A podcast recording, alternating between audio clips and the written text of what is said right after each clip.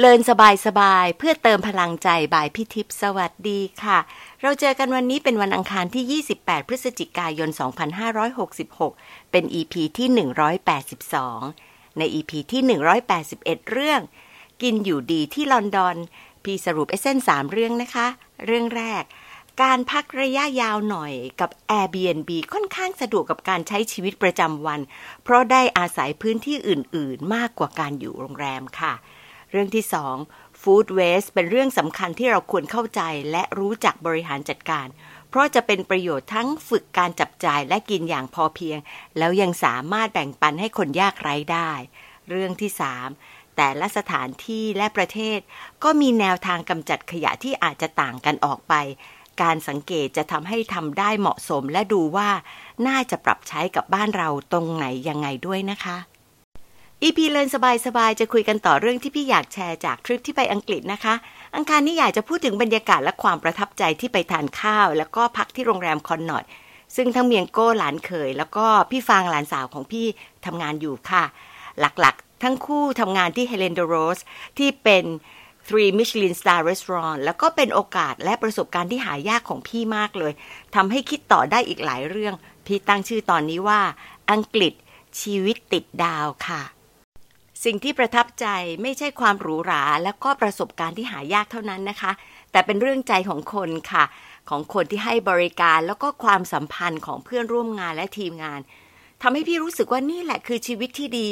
มีงานที่ทำให้คนอื่นรู้สึกดี ตัวเองและทีมก็ได้รับความพึงพอใจ แล้วก็ความสุขจากการที่ให้บริการที่ดีด้วยนะคะ ได้ทั้งสองข้างเลย เราก็จะมีความสุขทุกวันกับงานนั้นๆล่ะค่ะ แต่ชีวิตไม่ได้มีรูปแบบตายตัวที่มีความสุขเสมอไปนะคะ ในชีวิตของการให้บริการ เราเจอคนที่เอาใจง่าย แค่นิดเดียวก็ให้รู้สึกจริงใจประทับใจแล้วซึ้งไปเลย บางคนก็อาจจะมีความพึงพอใจคนละอย่างทำให้เซอร์ไพรส์แล้วหลายเรื่องหลายรอบก็อยากจะได้มากขึ้น หรือรู้สึกว่าอยากไม่เต็มที่ งานบริการเลยเป็นเรื่องละเอียดอ่อนและแน่ ๆ ค่ะ จนพี่คิดไปถึงนู่นเลยค่ะ AI ว่า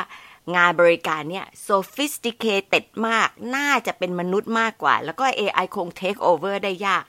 สิ่งเดียวที่แทนได้คืออารมณ์ เพราะว่า AI จะไม่หวั่นไหวไม่ว่าจะโดนกระหน่ำด้วยคำพูดการตำหนิ หรือคอมเมนต์นะคะ ถึงแม้ว่าอาจจะโปรแกรมให้รู้สึกสลดได้ แต่ก็อาจจะยังยากมากที่จะไปถึงจุดนั้นค่ะ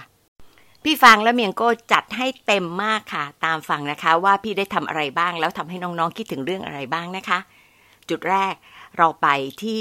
แบ็กออฟฟิศค่ะ คือที่พี่ฟางทำงานเป็นห้องทำงานเล็กมากๆ นั่งกันสามคน ไม่มีใครบ่นว่าอะไรเลยค่ะ ห้องติดกันขนาดเท่าๆกันเป็นห้องของเจ้าของพัตคารHélène Darroze ค่ะ พูดเปิดทางให้คิดนะเนี่ยว่าเรามักจะมายกับขนาดของที่ทำงานแทนที่จะมองว่าถึงจะเล็ก แต่ก็มีทุกอย่างที่ทำให้เราทำงานได้สะดวก ประเด็นนี้น่าสำคัญกว่าไหมนะคะ และเราก็ไปที่หน้าห้องครัวค่ะ เห็นรูปที่ติดไว้ข้างฝา เป็นความภาคภูมิใจของทุกคนใน Hélène Darroze เพราะเป็นภาพดาวสามดวง และคำว่ามิชลิน 2023 แสดงถึงดาวสูงสุดของความเป็นมิชลิน สุดยอดภัตตาคารทั้งอาหารบริการและสถานที่ค่ะ จากนั้นเราไปเจอเชฟใหญ่ค่ะ ได้รับอนุญาตให้ถ่ายรูปกัน ทั้งกับหัวหน้าทีมแล้วก็ทีมเชฟนะคะ เราก็จะเห็นว่าตรงหน้านั้นก็จะมี chef table ใหญ่มากเลยค่ะ ที่คนชอบกินชอบทำครัวน่าจะ enjoy ที่จะจองเป็นพิเศษนะคะ ทั้งกินอาหารสุดอร่อยที่ทำอย่างพิถีพิถัน แล้วยังเห็น action ของเชฟและทีมงาน ที่ตั้งใจสร้างสรรค์ผลงานศิลปะ กับอาหารทุกจานจริง ๆ ที่คิดค้นเป็นพิเศษดูเพลินกินเพลินด้วยความรู้สึกที่จะ appreciate กับอาหารทุกจานมากขึ้นด้วยค่ะ แล้วต่อไปที่ wine cellar ค่ะ ซึ่งถือได้ว่าโรงแรม Connaught เป็นโรงแรมที่มีไวน์หลากหลายที่สุดแห่งหนึ่งของโลก พอไปอยู่จุดนั้น ถ้าเป็นน้องๆ อยากรู้อะไรล่ะคะ พี่อยากรู้สองเรื่อง เรื่องแรกก็คือไวน์ที่แพงที่สุดราคาเท่าไหร่ แล้วขายออกบ่อยแค่ไหน ไม่ได้สนใจชื่อไวน์สักเท่าไหร่เลยล่ะค่ะ ได้เรียนรู้อย่างนี้นะคะว่าไวน์ที่แพงที่สุดราคา 45,000 ปอนด์คิดง่าย ๆ ก็ประมาณ 2 ล้านบาทค่ะ ขายยาก แล้วก็ขายได้ปีละไม่กี่ขวด โดยที่คนซื้อมักจะซื้อในโอกาสพิเศษ เช่น วันเกิดหรือวันครบรอบแต่งงานรอบสำคัญสำคัญ อย่างวันเกิดก็อาจจะให้กับคนที่เกิดปี 1985 ซึ่งเป็นปีที่ผลิตไวน์ขวดนี้นะคะ พี่ก็เลยถามคนสักนิดหนึ่งว่า ไอ้ไวน์ขวดแพงขนาดนี้ชื่ออะไร เขาชื่อว่า Romanée-Conti ของฝรั่งเศสค่ะ ใครสนใจจะดื่มไวน์พร้อมกับอาหารเลิศรสจองเลยค่ะ ร้านอาหารใน Connaught เนี่ยมีอยู่หลายร้านพี่ไปลองได้แค่สองแห่ง ยังไม่ทันไปถึงบาร์ที่มีชื่อเสียงระดับโลกด้วยนะคะ ไม่ค่อยใช่ทางเท่าไหร่ค่ะ ต้องบอกให้น้องๆได้ยินชัดๆ นะ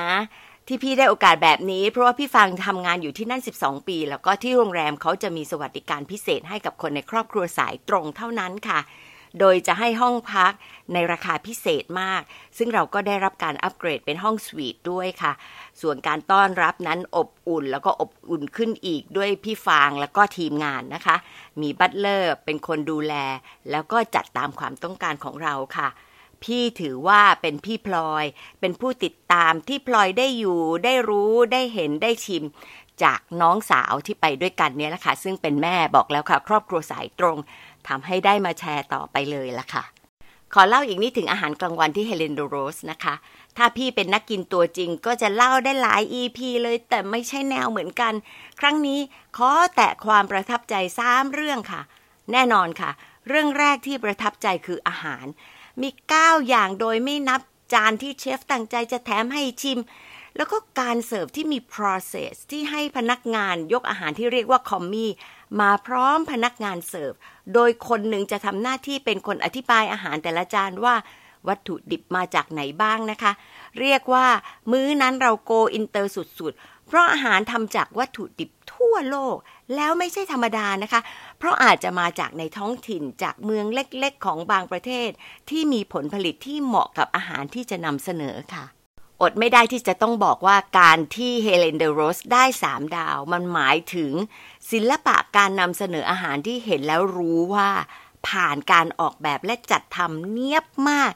ด้วยฝีมือและใจที่ให้กับอาหารนะคะ ฟังแล้วพอนึกเดาได้ไหมคะว่า